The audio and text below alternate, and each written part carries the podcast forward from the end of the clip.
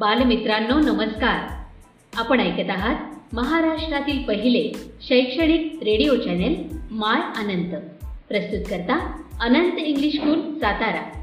अधिक माहितीसाठी आमच्या अँकर dot F M slash my Anant. या पेजला आवर्जून भेट द्या आणि आमचे कार्यक्रम हक्काने ऐका. इथे मिळतात तुमच्या पाल्यांना प्रगतीचे नवे पंख आणि तुमच्या चिमुकल्यांच्या स्वप्नांना आकार.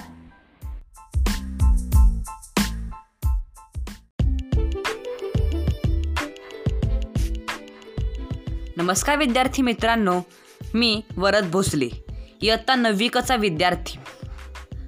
आज दिनांक अठरा जुलै. आज आज अण्णाभाऊ साठे यांची पुण्यतिथी.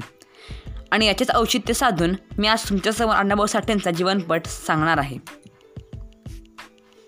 खंबीर मनाच्या उभारण्यासाठी अंतर्मनात प्रबळ इच्छाशक्तीरूपी शुद्ध व निरपेक्ष भावनेवर आधारित विचारांची गरज भासते.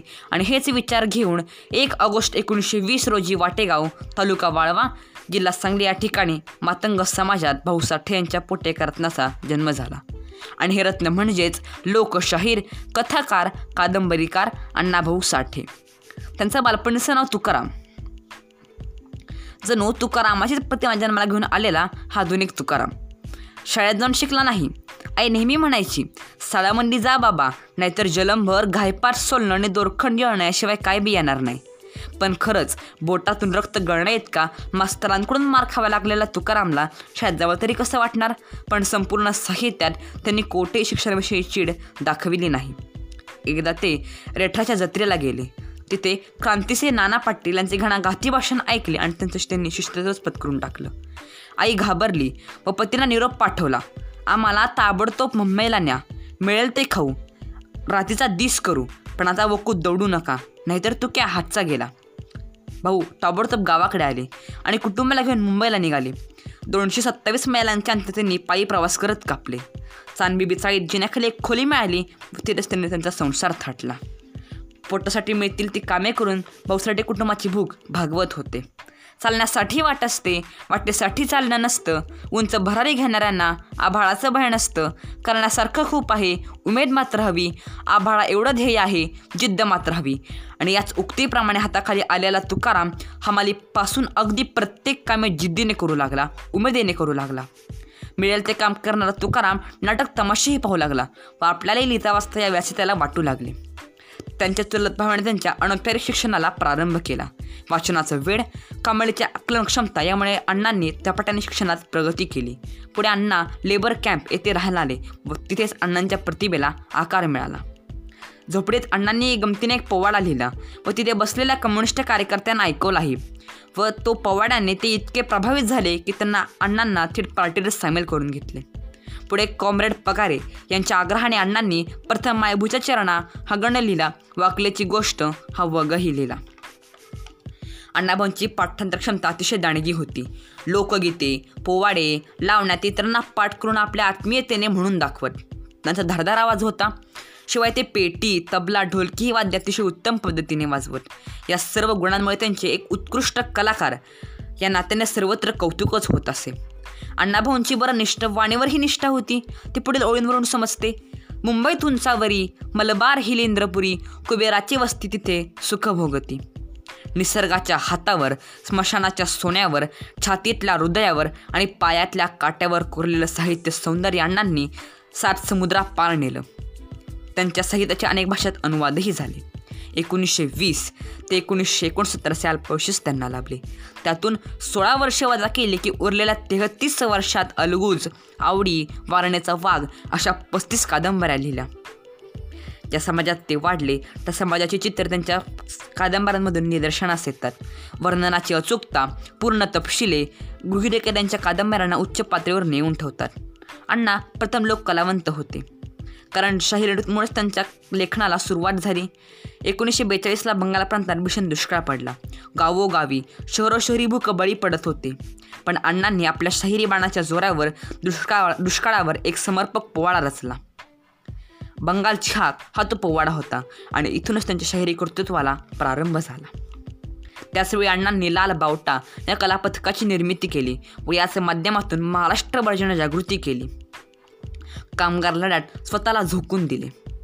रशियन लेखक मॅक्झिम गॉर्कीच्या कथा वाचून त्यांना कथा लेखनाची प्रेरणा मिळाली. सन एकोणीसशे एकोणपन्नासमध्ये अण्णांनी त्यांची पहिली कथा लिहिली. आशयाची आणि भाषेची वैविध्यता हे त्यांच्या कथेची कथेची प्रमुख वैशिष्ट्यच होती. दैववाद ही कथा दारिद्र्य दुःख शोषण अत्याचार अज्ञान हे अधोरेखित करते. कथाकाराप्रमाणे कादंबरीकार म्हणून अण्णांनी प्रसिद्धी मिळवली. उपेक्षित नायक नायिकांचा शोध घेणे ह्या त्यांच्या कादंबऱ्यांमागील प्रेरणा आहेत. चित्रा माकडीचा माळ अग्निदिव्य चंदन यातून त्यांनी नाविन्यपूर्ण विषय मांडले. तर फकीरा मंगला सत्तू भोसले यांच्या कादंबऱ्या प्रस्थापित व्यवस्थेविरुद्ध बंड करणाऱ्या होत्या. माझी मैना गावावर राहिली म्हणत अण्णांनी संयुक्त महाराष्ट्राची चळवळ उभी केली आणि अख्खा मराठी मुलूक जागा केला. तो शेवटच्या श्वासापर्यंत. तुक्याची कथापासून पोवाडे लावण्या लोकनाट्य यांचं संपूर्ण महाराष्ट्रालाच काय म्हणता? देशाला? अहो देशालाही नाही. जगाला लागलेलं वेड हे आज तागायत जिवंत आहे. थोडक्यात मानवी जीवन हे फुग्यातील गॅसप्रमाणे आहे. जोपर्यंत फुग्यात आत्मा आहे तोपर्यंत तो आत्मा मुक्तपणे बागडत असतो. पण तो आत्मा जेव्हा लोप पावतो तेव्हा त्याचे अस्तित्वही लोप पावते पण अण्णांच्या बाबतीत असं नाही. अण्णा आजही लोकांच्या मनात घर करून आहेत. ये आझादी झूठी है देश की जनता भुकी है हे सत्य मांडण्याची हिंमत अण्णांनी केली.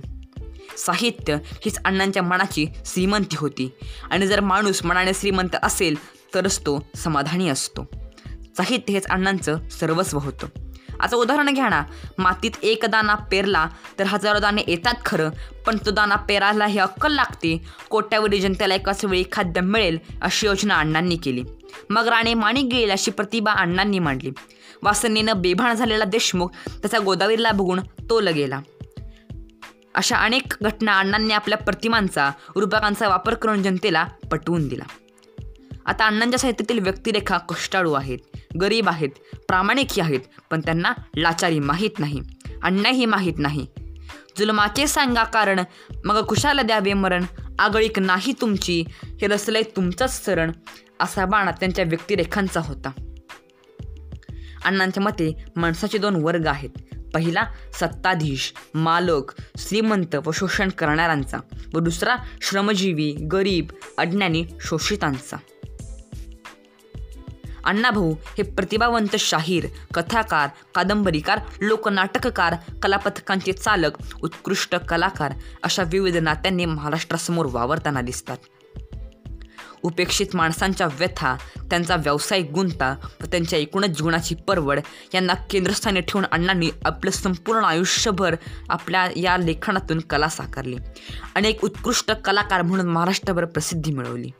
वैयक्तिक अडीअडचणींचा संकटांचा दुःखांचा कडीच विचार न करता लोकरंजनातून लोकप्रबोधन करणारा एक उत्कृष्ट कलाकार म्हणजे अण्णाभाऊ साठे अशा थोर साहित्यिकाचा मृत्यू अठरा जुलै एकोणीसशे एकोणसत्तर रोजी झाला. शेवटी अण्णाभाऊंविषयी एवढी एकच कविता म्हणाविषयी वाटते. लेखणीशी तलवार अन्यायाचा प्रहार साहित्याचा शृंगार अण्णाभाऊ शाहिरीचा साज महाराष्ट्राचा आवाज जागवला समाज अण्णाभाऊ कार्ल मार्क्सचा तुपाईक माणसातील श्रमिक क्रांतीचा पथिक अण्णाभाऊ विद्रोहाशी आग सत्यकमणाचा राग वारणेचा वाघ अण्णाभाऊ माझ्या मराठीचा प्राण दिनांचा स्वाभिमान आणि साहित्याचा सम्राट अण्णाभाऊ बहुजन सारे कहू बिन्नी वरती धाव घेऊ. मनभावे वंदन करू. अण्णाभाऊ अण्णाभाऊ धन्यवाद.